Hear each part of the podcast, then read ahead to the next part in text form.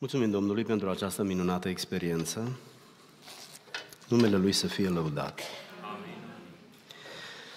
Uh, să știți că sunt oameni aflați în uh, circunstanțe foarte grele și ei trebuie să supraviețuiască. Noi suntem într-un loc și într-un moment al vieții liniștit și binecuvântat. Cu siguranță printre dumneavoastră sunt dureri ascunse și visuri neîmplinite, însă Dumnezeu ne trece prin tot felul de experiențe pentru a ne învăța să depindem de El. Lucrul acesta este mai important decât orice. Spuneam mai devreme că am venit cu Carmen din biserica noastră și am venit împreună și cu sora Marcela, uh, Marcela Damșa, Dumnezeu să o binecuvinteze. Este prietena noastră, dumneavoastră toți o cunoașteți. Este o femeie care a trecut prin viață și uneori a fost greu, să Dumnezeu a adus-o până astăzi, să-și vadă copilașii mari, să aibă o familie, să fie fericită și să fie prețuită de toți cei care au fost atinși de dragostea ei, de slujirea ei. Suntem bucuroși să fim în aceeași biserică, să plângem împreună, să ne bucurăm împreună și suntem nespus de bucuroși că a făcut efortul să conducă până aici alături de copiii dumneei și să fie împreună cu noi la această sărbătoare a femeilor, a surorilor. Sora Marcela, mulțumim frumos! De asemenea, vreau să spun două, trei vorbe despre faptul că sora Elena ne-a invitat, ne-a uh, onorat invitația pe care i-am făcut-o cu ceva timp în urmă. La una dintre conferințele de surori organizate în biserica noastră, am invitat-o să vină și să mărturisească despre situațiile prin care a trecut ca om, ca mamă, ca soție și a avut o vorbire foarte ziditoare pentru noi, pentru surorile noastre.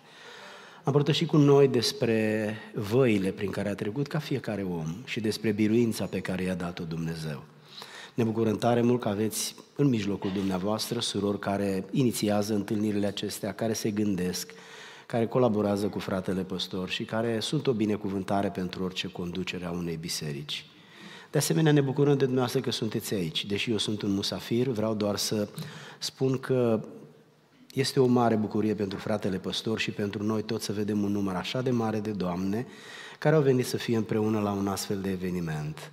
Nu are nicio importanță din ce biserică veniți dumneavoastră, care e condiția dumneavoastră personală sau de familie. Important este că dumneavoastră nu ați venit degeaba aici. Aici nu se împart bani, aici nu se oferă locuri de muncă, Asta, casa asta este închinată lui Dumnezeu. Clădirea asta este folosită pentru întâlniri ale oamenilor care și-au propus să-L caute pe Isus.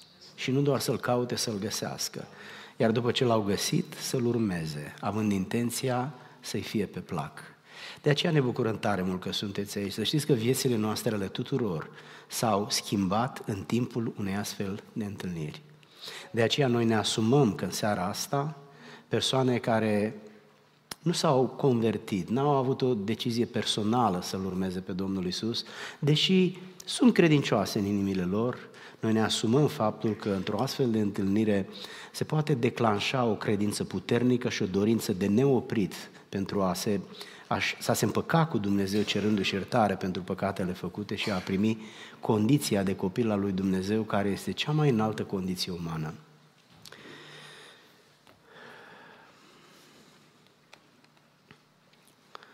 Mai avem ceva timp să continuăm.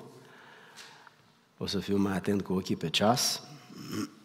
Este o dovadă de respect din partea mea pentru fratele păstor ca organizator, pentru dumneavoastră, pentru surorile care au organizat întâlnirea, grupul de surori care coordonează departamentul ăsta. Spuneam puțin mai devreme despre faptul că femeia aceasta, Ruth, care este personajul principal al cărții care îi poartă numele, de unde dumneavoastră ați avut motoul, tema întâlnirii, este o femeie care a dat dovadă de mai multe atitudini care pur și simplu o fac specială. Dumneavoastră știți că oamenii sunt de multe feluri. Unii sunt speciali. Unii ating excelența. Noi toți putem atinge excelența dacă ne propunem. Toți pornim cu drepturi egale în viață. Adică trăim. Viața este suficientă ca să atingi excelența. Nu trebuie să ai un coeficient de inteligență foarte mare dacă, dacă l ai nu te încurcă. Nu trebuie niciun coeficient de inteligent, de uh, emoțional foarte mare, nici ăsta nu te încurcă dacă l-ai. Uh, e suficient să fii om. Noi încercăm să fim pocăiți și este, este, o, este o încercare bună. Dar să știți că condiția primordială este să fim oameni. Mai întâi trebuie să devenim oameni. Când reușim să fim oameni, calea e deschisă să devenim pocăiți, iar când devenim pocăiți, ultima, ultima stație este să fim sfinți. Dumnezeu nu vrea să fim oameni doar, nici doar să fim pocăiți, Dumnezeu vrea să fim sfinți. A fi pocăit înseamnă a te mărturisi și a te elibera de păcatele pe care le-ai făcut. Dar o fază superioară e să nu mai păcătuiești, să te sfințești, să te oprești și să urmezi pe Dumnezeu. Ne întoarcem la Rut. Spuneam despre ea că a fost o femeie miloasă.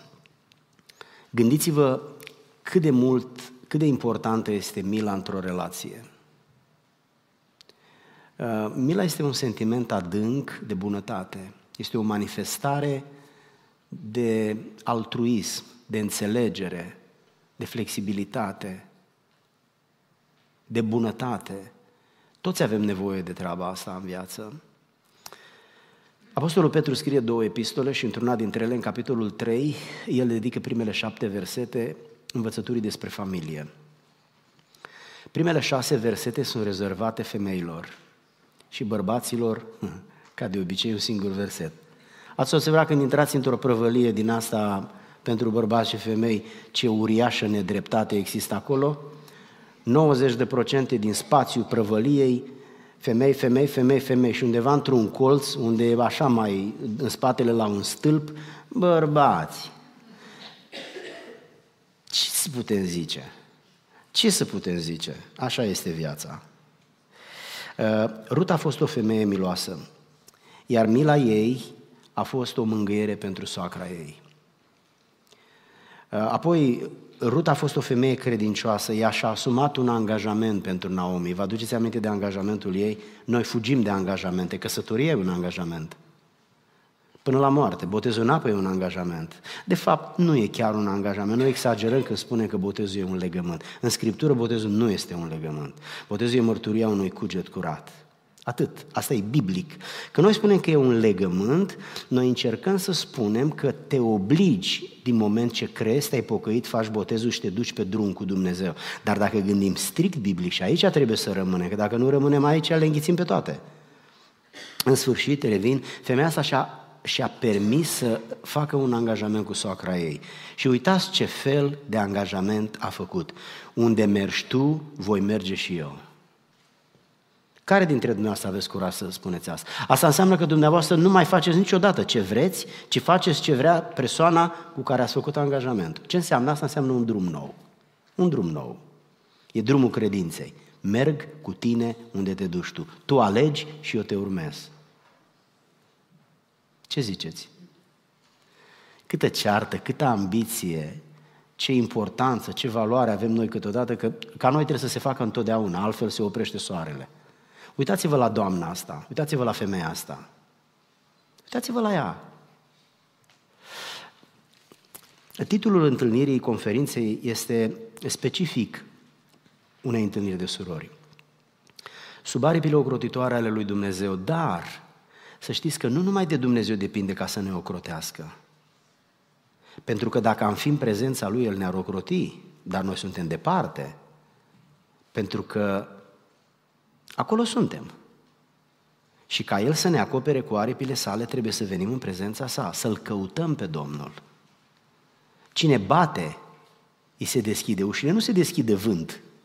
Ușile lui Dumnezeu nu le deschide vântul. Le deschide căutarea unui om. Noi suntem căutători de fericire, dar uneori confundăm fericirea cu experiențe umane.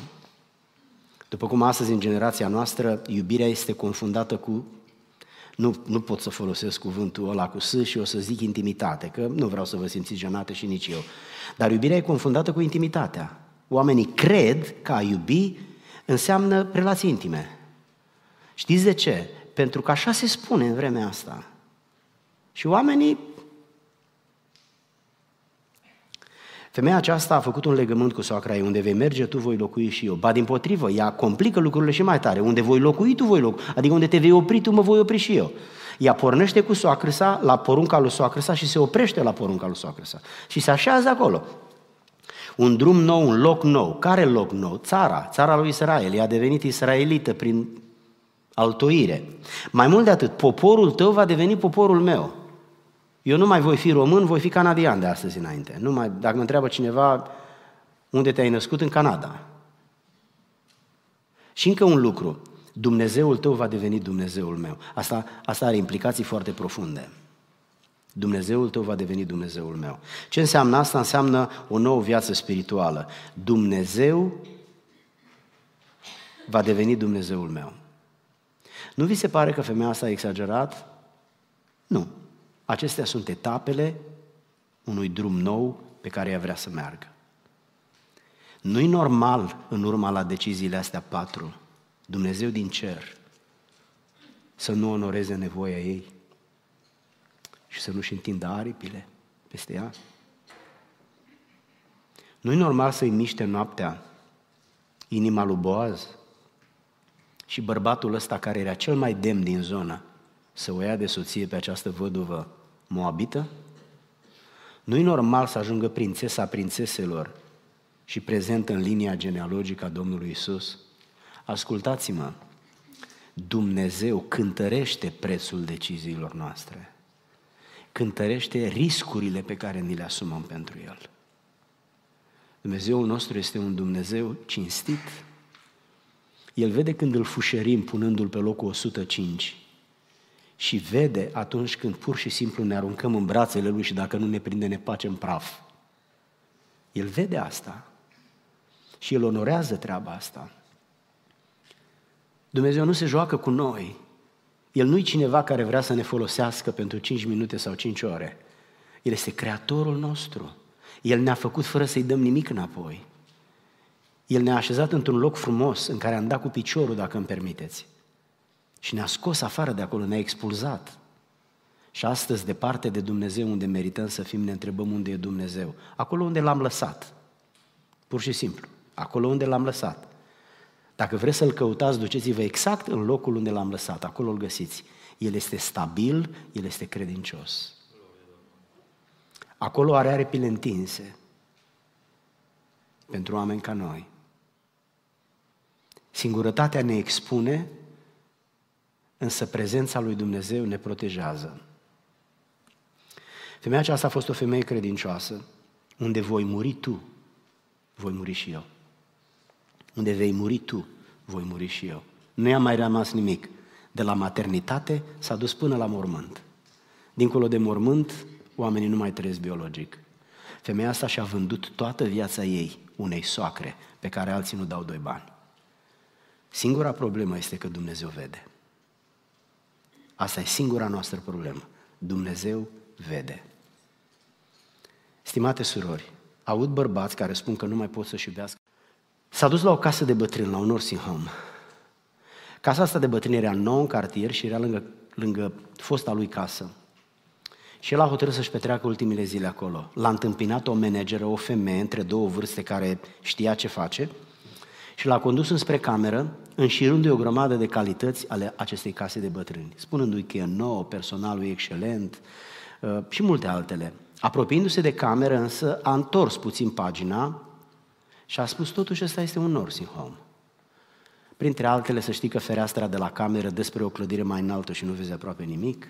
Și, și bărbatul a întrerupt-o și a spus, stimată doamnă, apreciez, dar să știți că îmi place foarte mult camera, fiți liniștită. Femeia s-a oprit și a spus, domnule, ai mai fost vreodată aici? Și bătrânul a spus, bineînțeles că nu. Și atunci de unde știi cum arată camera?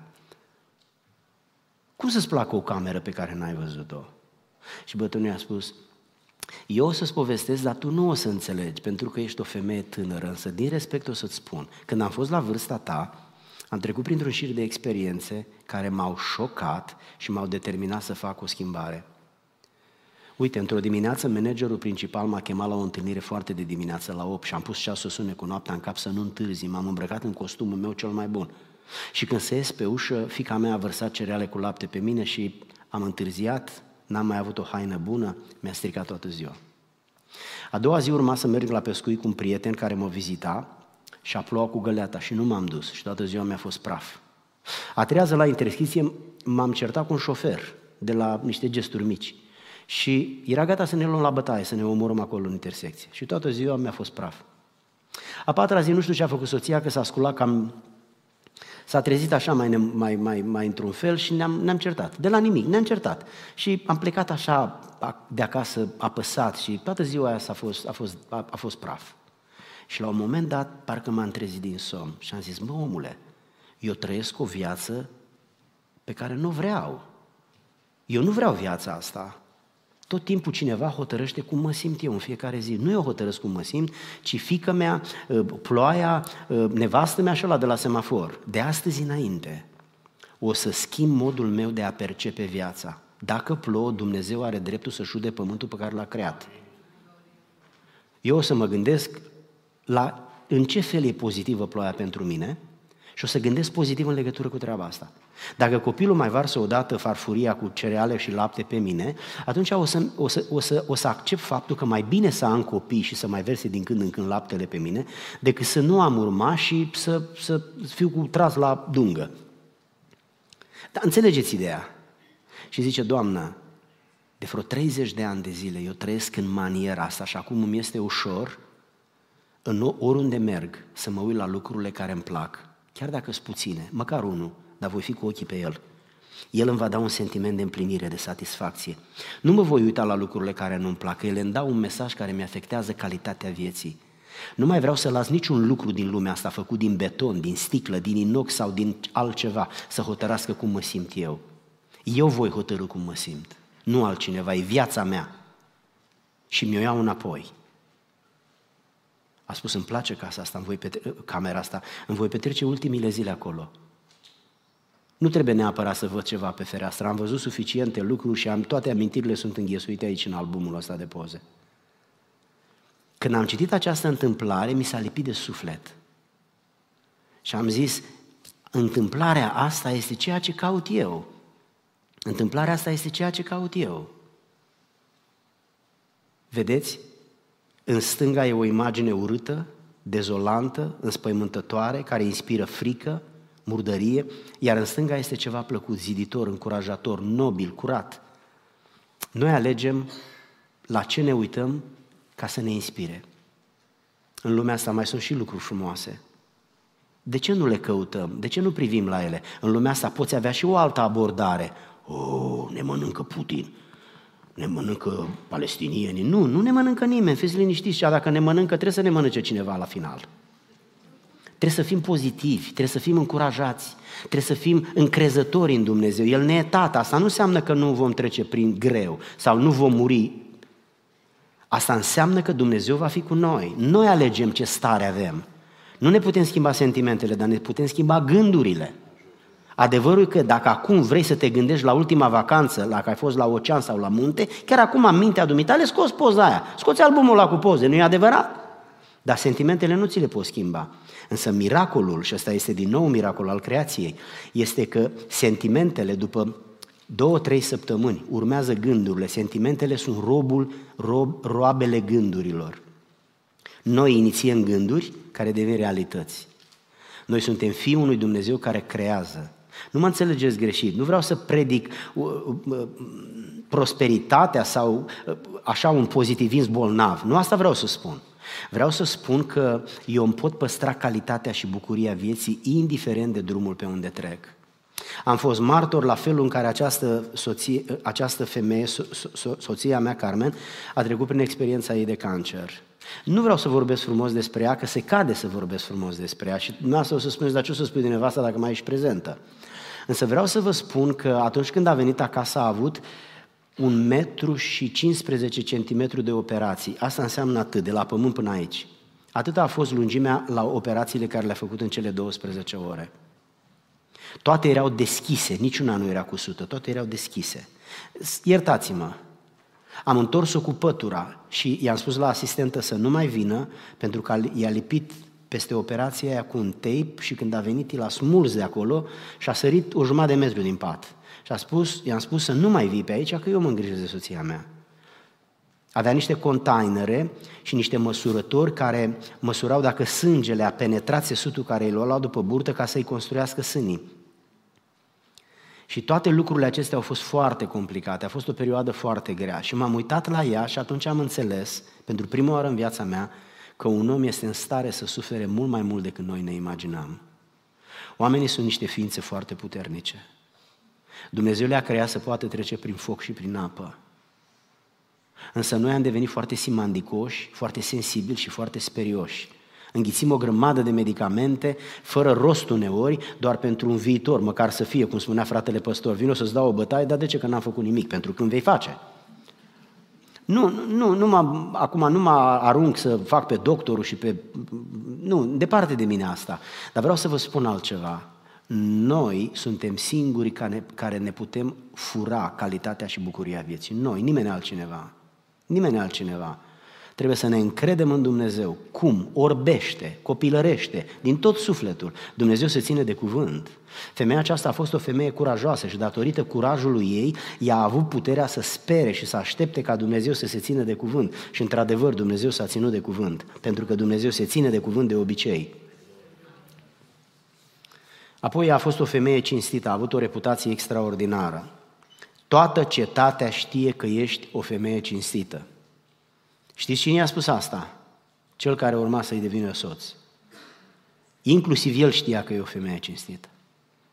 Asta este una dintre cele mai mari achiziții ale unei femei. Să fie o femeie cinstită. Când te întâlnești cu ea, să simți că îți inspiră respect. Simți să te porți cu respect. Asta, personalitatea ei te obligă să o respecti. O femeie cinstită este o femeie care a făcut tot ce a putut în viața aceasta. Cel mai înalt statut pe care îl poate avea o femeie să fie o femeie cinstită, să fie o femeie credincioasă. Apoi, femeia aceasta a fost o femeie harnică. Ea s-a îngrijit de nevoile casei, s-a îngrijit de uh, soacra ei, s-a îngrijit de străini. A fost o femeie foarte harnică. A luat-o de la început, exact cum am făcut noi venind din imigrație. Aici n-am mai avut o moștenire de la bunica, n-am mai avut un apartament de la tata, pur și simplu n-am avut nimic. Am venit aici ca niște încurcă lume și ne-am realizat cum ne-a ajutat Dumnezeu pe fiecare. Dar dumneavoastră știți prețul.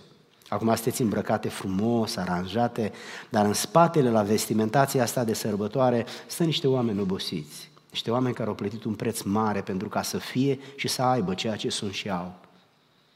Vă felicit pentru treaba asta. Și apoi a fost o femeie modestă. Ea nu s-a simțit umilită să culeagă spice. Știți de ce se simt oamenii umiliți? Pentru că sunt mândri. Vă dau un exemplu banal.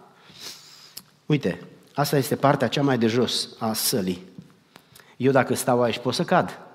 Dar dacă mă întind pe burtă sau pe spate, mai pot să mai cad? Nu, n-am unde să mai cad. Dar dacă mă urc, am de unde să cad. Dacă mă urc și mai mult, și mai mult, și mai mult, am de unde să cad. Omul mândru poate fi umilit, dar omul umil, n-ai cum să-l umilești. Pentru că el în mintea lui e umil. Tu nu faci altceva decât să confirmi, să validezi cum e el. Poate că nu mă înțelegeți și mă, mă înțelegeți greșit. Sper să nu faceți asta. Mai spun un singur lucru și mă opresc în legătură cu textul, cu uh, uh, valențele sau mai bine zis cu uh, atitudinile și comportamentele virtuale ale lui Ruth. Uh, ea a fost o femeie ascultătoare.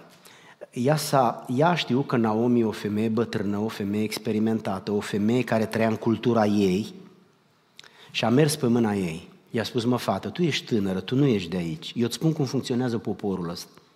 Eu spun care sunt legile de aici. Fă așa, fă așa, fă așa, fă așa.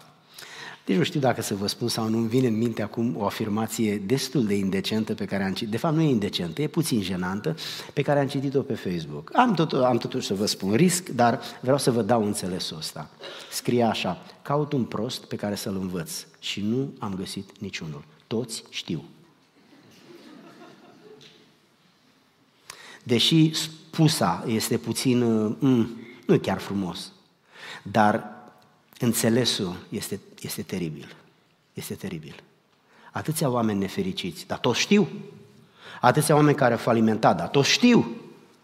Avem o problemă. Ne e groază să dăm impresia că nu știm. Așa de bine ne-ar prinde să mergem la cineva la care e bine să mergem, nu la oricine, și să-i spunem, uite, și eu mă pricep la multe lucruri în viață, dar nu la toate. Tu te pricep la ceva la care eu nu mă pricep. Ai vrea să fii așa de bun și să mă ajuți? De ce ne-ar fi greu să facem asta? Asta pentru că căutăm valoare și importanță și nu ne mai nu ne ajunge să părem, să părem, să părem. Oameni dragi, e un joc de copii. Nu câștigăm nimic să părem, important e să fim, din asta câștigăm.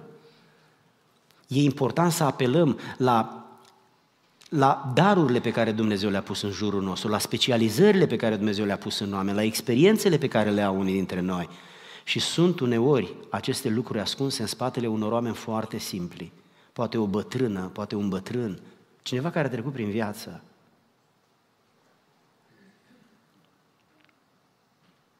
Îmi trece prin minte un exemplu pe care să vi-l dau și revin din nou la ideea cu feminismul. Dumneavoastră știți ce scrie în Scriptură, femeile mai în vârstă, bătrâne, să le învețe pe cele tinere. E punct sau e virgulă după?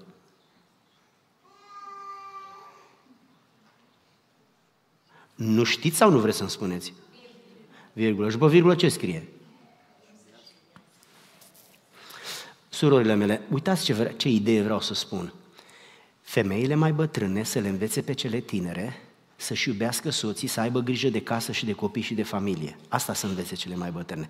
Dar eu văd astăzi un trend nou. Femeile tinere vin și învață pe alea bătrâne. Păi ce le înveți, mă, suflete? Ce le înveți? Că femeile astea s-au dus de 10 ori pe drumul ăsta, tu ce ai venit să le spui? Înțelegeți ideea? O femeie bătrână poate să învețe pe cele tinere din experiența ei, din lacrimile ei, din greutățile ei, din căderile ei. Dar o femeie tânără să se ridice să învețe pe femeile bătrâne ce? E logică Biblia? Foarte logică. E corectă Biblia? Foarte corectă. Dar noi suntem cum suntem. Ne trebuie la microfon. Mare înghesuială pe microfon.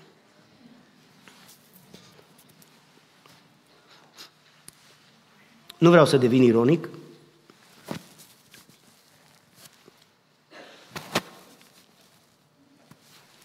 Dar am intenția să pun în evidență faptul că nu ne este teamă să ne depărtăm de Scriptură. Ne simțim confortabil cu atitudinea asta. Însă, asemenea unui copil care pleacă de la mâna mamei și se duce spre stradă, unde circulă mașini cu viteză, exact riscul acela ni-l asumăm când ne îndepărtăm de Biblie. Noi nu-L vedem pe Dumnezeu, dar tot ce a ieșit din gură este strâns în cartea asta. Dacă ne uităm la cartea asta ca la Dumnezeu, atunci vom înțelege că în măsura în care o respectăm, în aceeași măsură îl respectăm pe Dumnezeu. Orice încălcare a Scripturii e o evadare din prezența sa în lucruri mari sau în lucruri mici. Atunci când vorbim despre femei, vorbim despre o diversitate de genuri de femei, după cum vorbim despre o, gen, o, o, o diversitate de genuri de bărbați. Mea să știți că oamenii pot fi împărțiți din punct de vedere temperamental, al caracterului, al aptitudinilor, al personalității, al înălțimii, al greutății, al etniei, al studiilor, al experienței, al stării de sănătate și pot continua până când se termină timpul. Însă, există și un alt clasament al diversității femeilor din punct de vedere al atitudinilor și din punct de vedere al Constituției. Am aici câteva lucruri notate pe care vreau să le împărtășesc fără prea multă explicație în dorința mea de a face mai limpede în mintea dumneavoastră viața și alegerile pe care trebuie să le facem corect. De pildă, femeia cactus. Toți avem în minte un cactus. Ei, femeia cactus este o femeie cu sensibilități interioare, dar mascate de o duritate foarte mare. Eu știu și n-am crezut asta la început, psihologia spune că oamenii cei mai timizi par oamenii cei mai curajoși. Dar aparența de curaj nu e reală, dar pentru că lui e frică, el țipă primul. El e cu gură mare, dar asta este o reacție a fricii. El încearcă să intimideze. Dacă nu reușește, fuge. Luptă sau fugi. Ei, întotdeauna bărbații au o problemă cu cicăleala. Să știți că bărbații nu suportă cicăleala. Ei au un sistem nervos care nu suportă la cicăleală. Ce e aia cicăleală? Cicăleală e asta. Să-mi spui odată înseamnă să mă informezi. Să-mi spui a doua oară înseamnă să-mi aduce aminte. Să-mi spui a treia oară, deja ai început să mă cicălești. Vei spune, dar tu nu-l cunoști pe bărbatul meu când spui treaba asta. Ok, e adevărat că nu-l cunosc. Dar să știți că pentru orice bărbat cicăleala este, este insuportabilă. Nu am sfaturi pentru dumneavoastră, dar am sugestii. Uitați ce sugestie vă dau. Atunci când îi spuneți un lucru negativ, nu-i spuneți ce simțiți, spuneți-i ce s-a întâmplat. Când îi spuneți un lucru pozitiv, nu-i spuneți ce s-a întâmplat, spuneți-i ce simțiți. Femeile simt o bogăție de lucruri. Ele simt aproape fără sfârșit. Când ești supărată și dacă îi spui ce simți, următoarele două săptămâni vor fi praf. Nu spuneți ce simțiți când e vorba de negativ. Spuneți doar ce s-a întâmplat. Simplu, în trei vorbe. Spuneți ce s-a întâmplat, istoricul. Că nu e deranjat de aia, nu doar nu l-o supăra realitatea. Dar nu spuneți ce, ce simțiți, că dacă spuneți ce simțiți, dumneavoastră sunteți mânioase, sunteți frustrate, sunteți nemulțumite. Păi dacă aruncați toate astea pe el, atunci nu-i de mirare că el va crede, bă, dar oricum aș da-o cu femeia asta, tot nu-i bine. Îmi veți spune, da, e adevărat. Păi cu nimic nu omor un om mai bine decât cu adevărul. ia cu iubirea și cu bunătatea. Să vezi că lucrurile se schimbă. Spuneți ce simțiți doar atunci când lucrurile astea sunt pozitive. Și spuneți ce s-a întâmplat atunci când sunt negative. Ei, sunt femei care par foarte dure, dar ele sunt dure ca să ascundă niște sensibilități interioare, ori niște traume care sunt ascunse în sufletul ei, ori niște sensibilități, ori niște frici și atunci poartă pistol. Și dacă o vezi cu pistol, spui, oh, trebuie să mă ascund că mă împușcă. Dar ăla probabil că nici nu are gloanțe. Este numai impresia de pistol, pentru că ea știe că dacă o vezi cu un pistol, o să crezi că există riscul să te omoare. Asta este femeia cactus. Pe dinăuntru are fricile ei, are experiențele ei dureroase, are tot felul de lucruri urâte prin care a trecut în viață. Și acum devine foarte țepoasă ca să nu se repete istoria ei. Un bărbat înțelept va putea să identifice lucrul ăsta și să treacă dincolo de țepii ei. Pentru că țepii ei demonstrează că se simte vulnerabilă, se simte fragilă și ca nimeni să nu o mai, să, pentru ca să nu, mai, să nu se mai expună față de nimeni, atunci își pune baticul ăsta cu țepi, își pune haina asta cu țepi. Are o atitudine care are rolul să te pună pe fugă. Un alt, un alt gen de comportament este femeia trestie. Femeia trestie nu este fragilă doar prin interior, ea este fragilă și pe exterior. Ea este ușor de recunoscut, deși în cele mai multe cazuri ea trece neobservată, ea nu cere nimic, ea nu impune nimic, ea nu supără pe nimeni. Ea este genul de persoană care acceptă întotdeauna totul. Pare că nu se supără orice îi spune, nici dacă o jignești. Pare că nu se supără. Care om nu se supără dacă îl jignești? Dar asta este Constituția ei. Ea a încercat cândva să-și ceară dreptatea și a suferit. Și atunci ea se retrage și e frică să-și mai ceară dreptatea. Și știe că cea mai ușoară suferință e suferința să accepti. Că atunci când te lupți, de obicei, s-ar putea să nu câștigi și să suferi mai mult. Dar dacă îți pleci capul, iei o palmă, dar nu iei 20. Când te lupți, s-ar putea să iei o bătaie bună. Acesta este genul de femeie care se resemnează. Când ai o astfel de soție, dacă nu ești un om cu inimă, un bărbat cu inimă, o frângi în două săptămâni. O să trăiască restul vieții speriată, frustrată și tot timpul îi va fi frică să facă ceva. Asta este femeia trestie.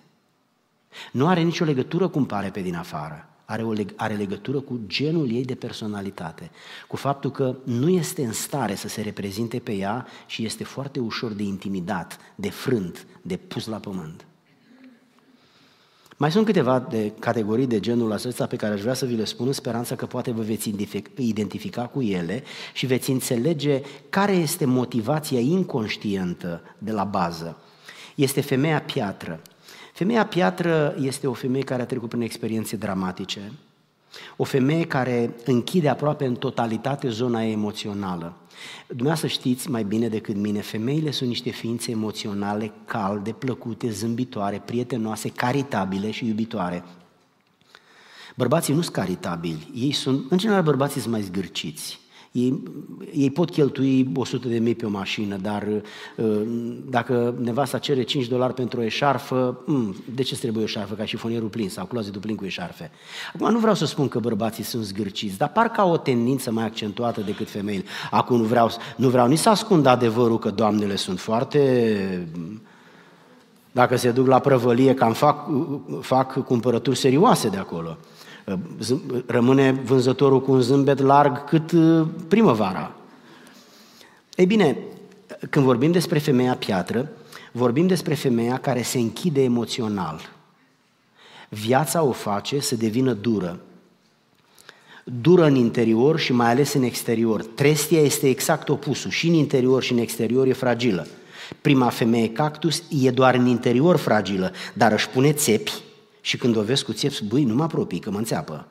Dar ea nu, țepii sunt atașați, nu sunt reali, nu s-a născut cu ei. E, femeia piatră este închisă și prin interior și prin exterior. De aceea, ea este conștientă că dacă va fi dură, nimeni nu o va exploata și nu o va manipula. Și alege să fie dură, deși și temperamental are o tendință înspre treaba asta. Asta este femeia aceea care poate fi șef peste 100 sau 1000 de bărbați. E femeia piatră, nu simte nimic, nu are niciun sentiment, pur și simplu trece peste toată lumea. Uh, o să mai spun încă un nume, femeia arbore.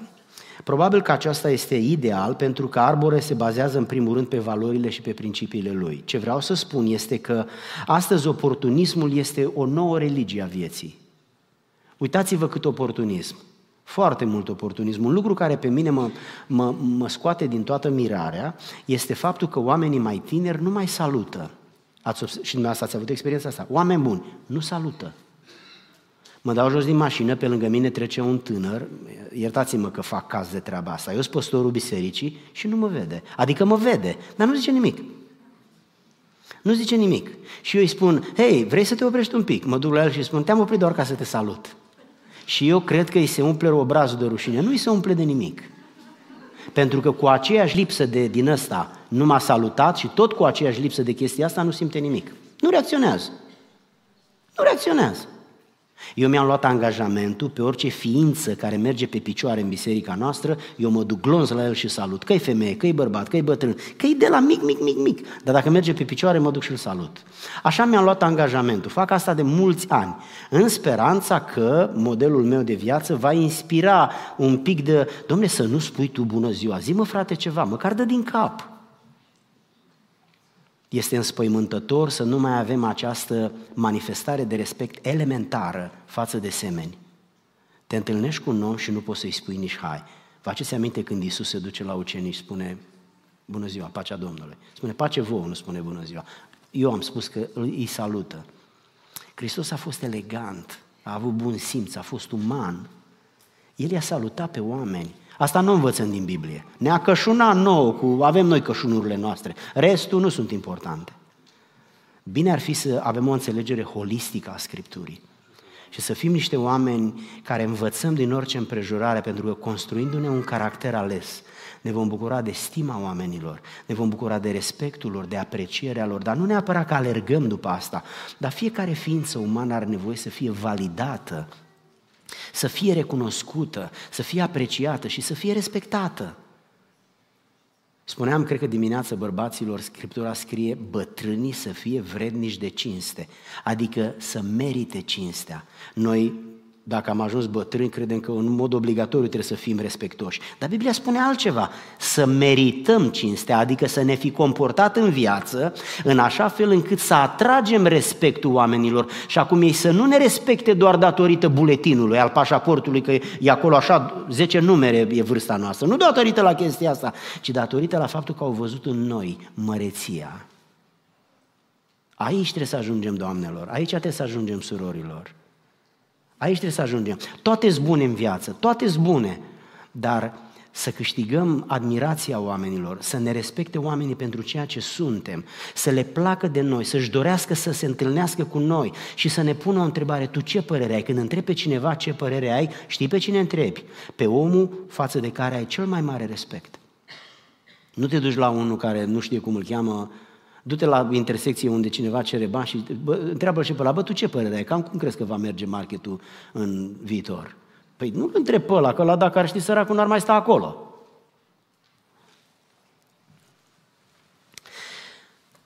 Mă apropii de încheiere, nu o să spun nimic de boaz, aș vrea doar să vă spun că femeile sunt ființe foarte relaționale și scopul vieții lor, dacă bărbații trăiesc pentru performanță, ăsta e obiectivul numărul unu al unui bărbat. El când își propune băiatul cu care dumneavoastră acum sunteți căsătorit, când el a pus ochii pe dumneavoastră convins că sunteți potențiala soție pentru el, el a făcut din asta o performanță. N-a mai dormit, n-a mai mâncat, s-a certat de 10 ori cu maică sa, de 15 ori cu taică, s-a supărat păstorul pe el, dar el, frate, s-a dus înainte, asta a fost performanța lui. Dar fiți atente acum, după ce s-a căsătorit și după ce s-a consumat luna de miere, el acum îi trebuie o casă și își mută performanța. Și cât a fost de consacrat 100% să deveni soția lui, acum 100% el construiește casa. Și dumneavoastră ziceți, bă, dar de ce nu răspunzi la telefon? Și spune, bă, femeie, lasă-mă în pace să-ți construiesc casă. Bine, mă, construiești, mă, dau un telefon două minute. Bă, femeie, nu mă scoate din construcție. Și după asta vrea mașină. Vreți vreme suvic aici, e iarnă și patinează și n-are frână și, și vreme suvi. Altă performanță. Și apoi copilul trebuie să se ducă la medicină. Și iar performanță. Și asta până moare ca din performanță în performanță. Un bărbat poate să facă o singură performanță odată. Știu că nu vă place, adică nu neapărat că nu vă place, vi se pare ciudat, pentru că dumneavoastră sunteți în alt fel. Femeile nu trăiesc pentru performanță, bărbații sunt niște oameni performanți și concurenți. Ei sunt concurenți, ei nu pot fi depășiți de altcineva. Dacă cineva îi depășește, se, se, se, îi, strânge, îi strânge cravata sau cam așa. Dumneavoastră nu aveți probleme de genul ăsta, dumneavoastră aveți alt soi de specific. De pildă, femeile trăiesc pentru relații. Eu mă duc, eu călătoresc mult cu Carmen, foarte rar merg undeva singur, și ne așezăm, că nu avem încotro, nu avem avion personal încă, și mergem cu alții cu avionul. Și eu stau lângă cineva și ok, stau lângă cineva. Ea stă lângă cineva și înainte ca eu să-mi aranjez haina și să-mi pun lucrurile pe unde trebuie, deja a scos telefonul cu nepoții, cu poze cu nepoții și începe să-i arate la străina aia nepoții noștri. Eu stau și zic, bă, frate, ce zice asta acum? Și mă interesează pe mine de nepoții tăi. Dar nu zice nimic, ea zice, wow, ce nepoți frumoși ai. Și până la București sau până unde facem escală, domne, cu nepoții, cu toate, cu telefoanele, zici că au copilărit împreună. Eu i-am zis, hai, când m-am așezat și zic, bai, când plec. De ce? Ce să vorbești, domne, cu un străin? Femeile sunt ființe sociabile, ele vorbesc, ele vorbesc ușor, ele vorbesc și pot vorbi oricât.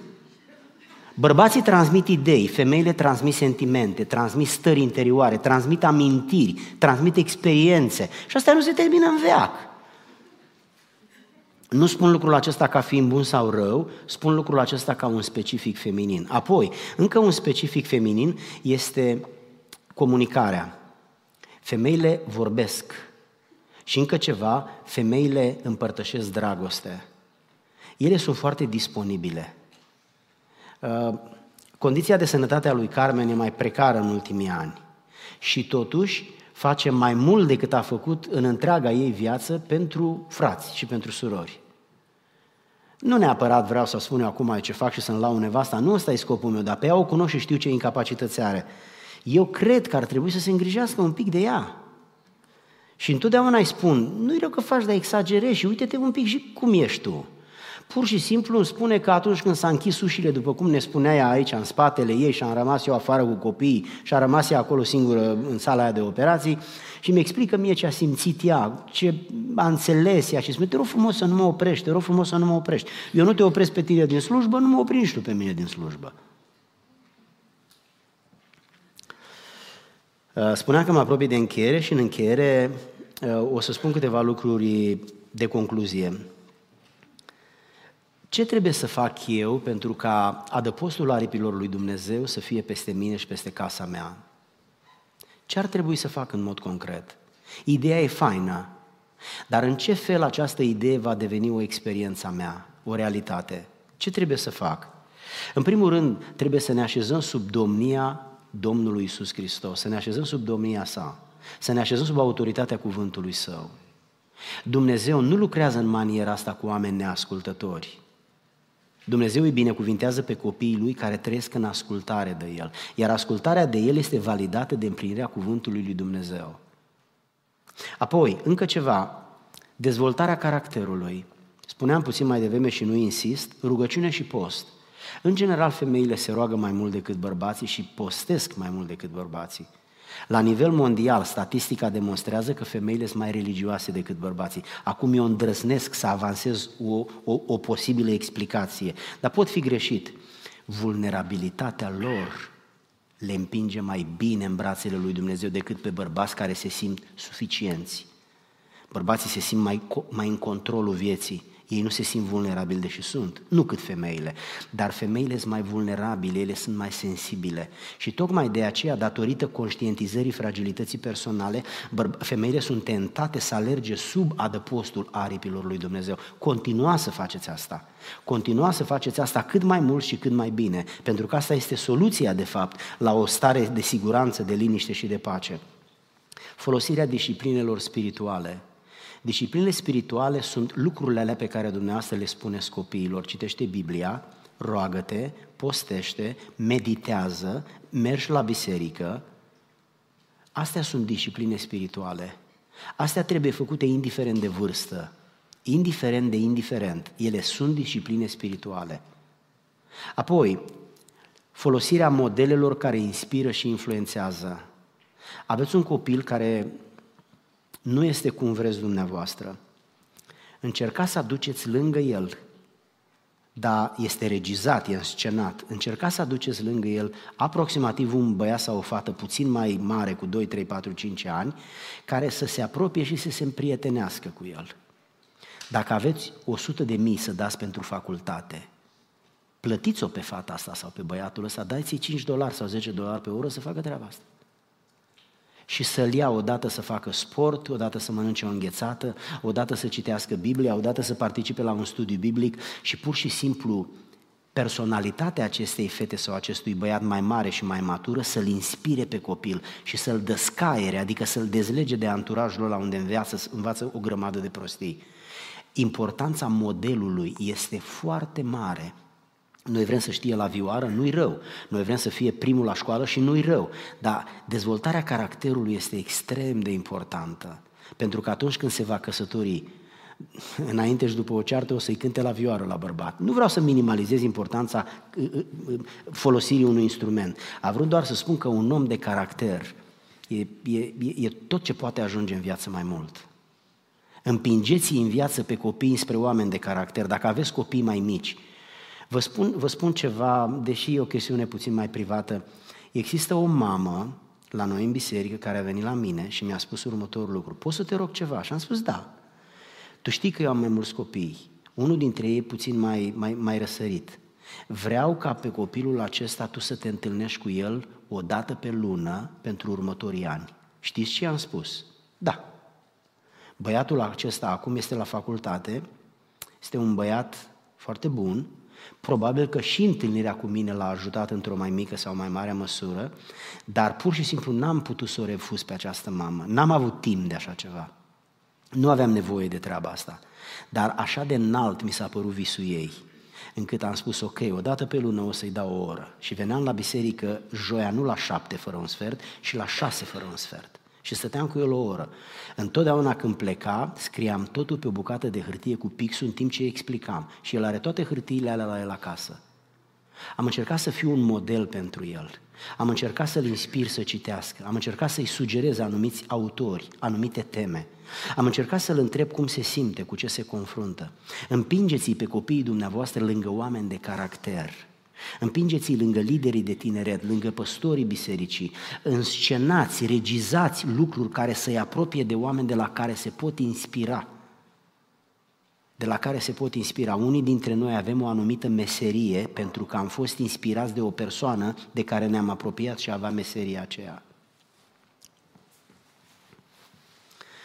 Am ajuns la încheiere. Uh, urmează să ne oprim și fratele păstor va spune uh, ce urmează.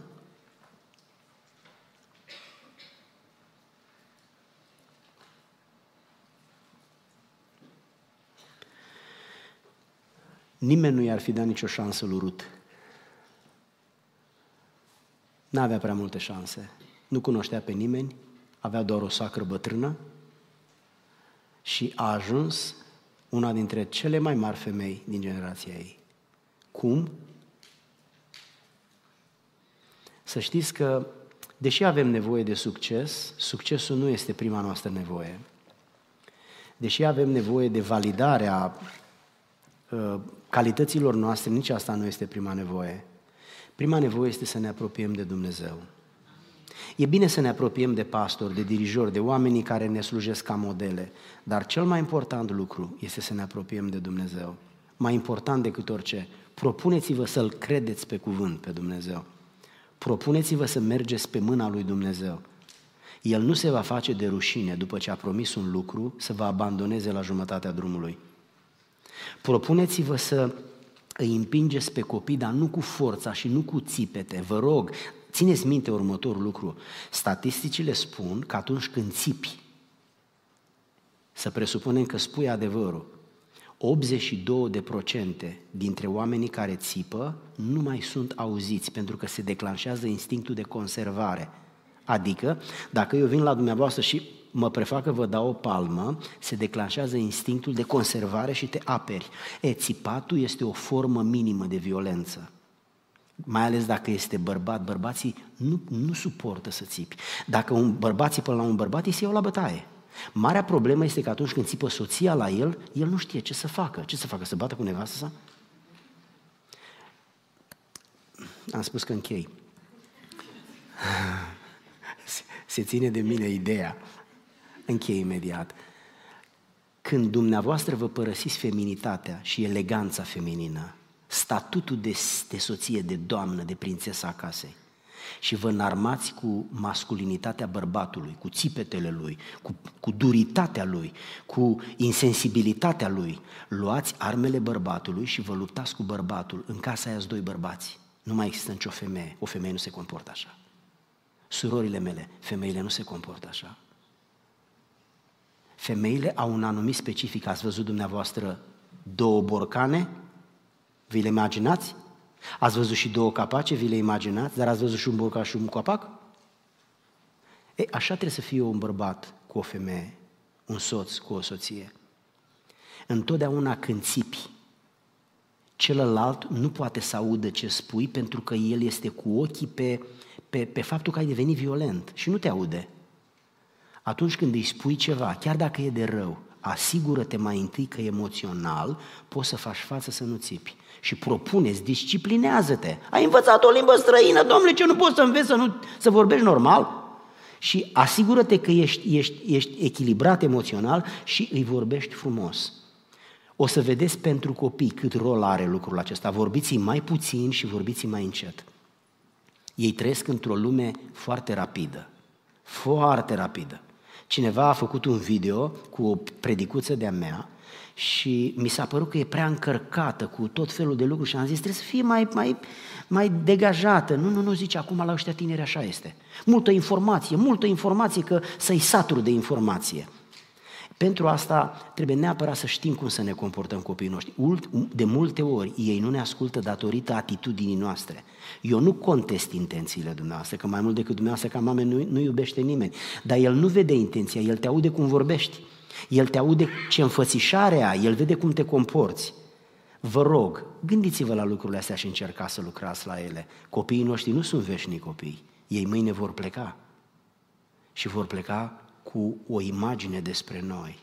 Și la bătrânețe ne vom mira că de ce trec mai des, mai rar pe la noi decât trec copiii vecinului. Nu vreau să vă provoc durere, vreau doar să vă las ceva, în speranța că făcându-mă vulnerabil și fiind sincer cu dumneavoastră, voi fi puțin de folos pentru timpul pe care l-ați dat aceste întâlniri. Dumnezeu din cer să vă binecuvinteze. Amin.